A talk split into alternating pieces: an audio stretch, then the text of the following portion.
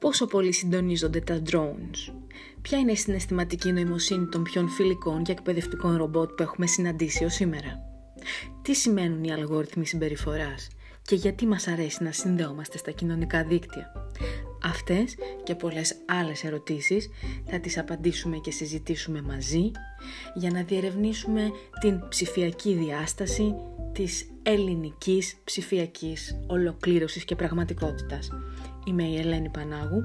πολιτισμικός πληροφορικός του Πανεπιστημίου Αιγαίου και ανυπομονώ να συζητήσω μαζί σας στο πιο ενδιαφέρον ελληνικό podcast.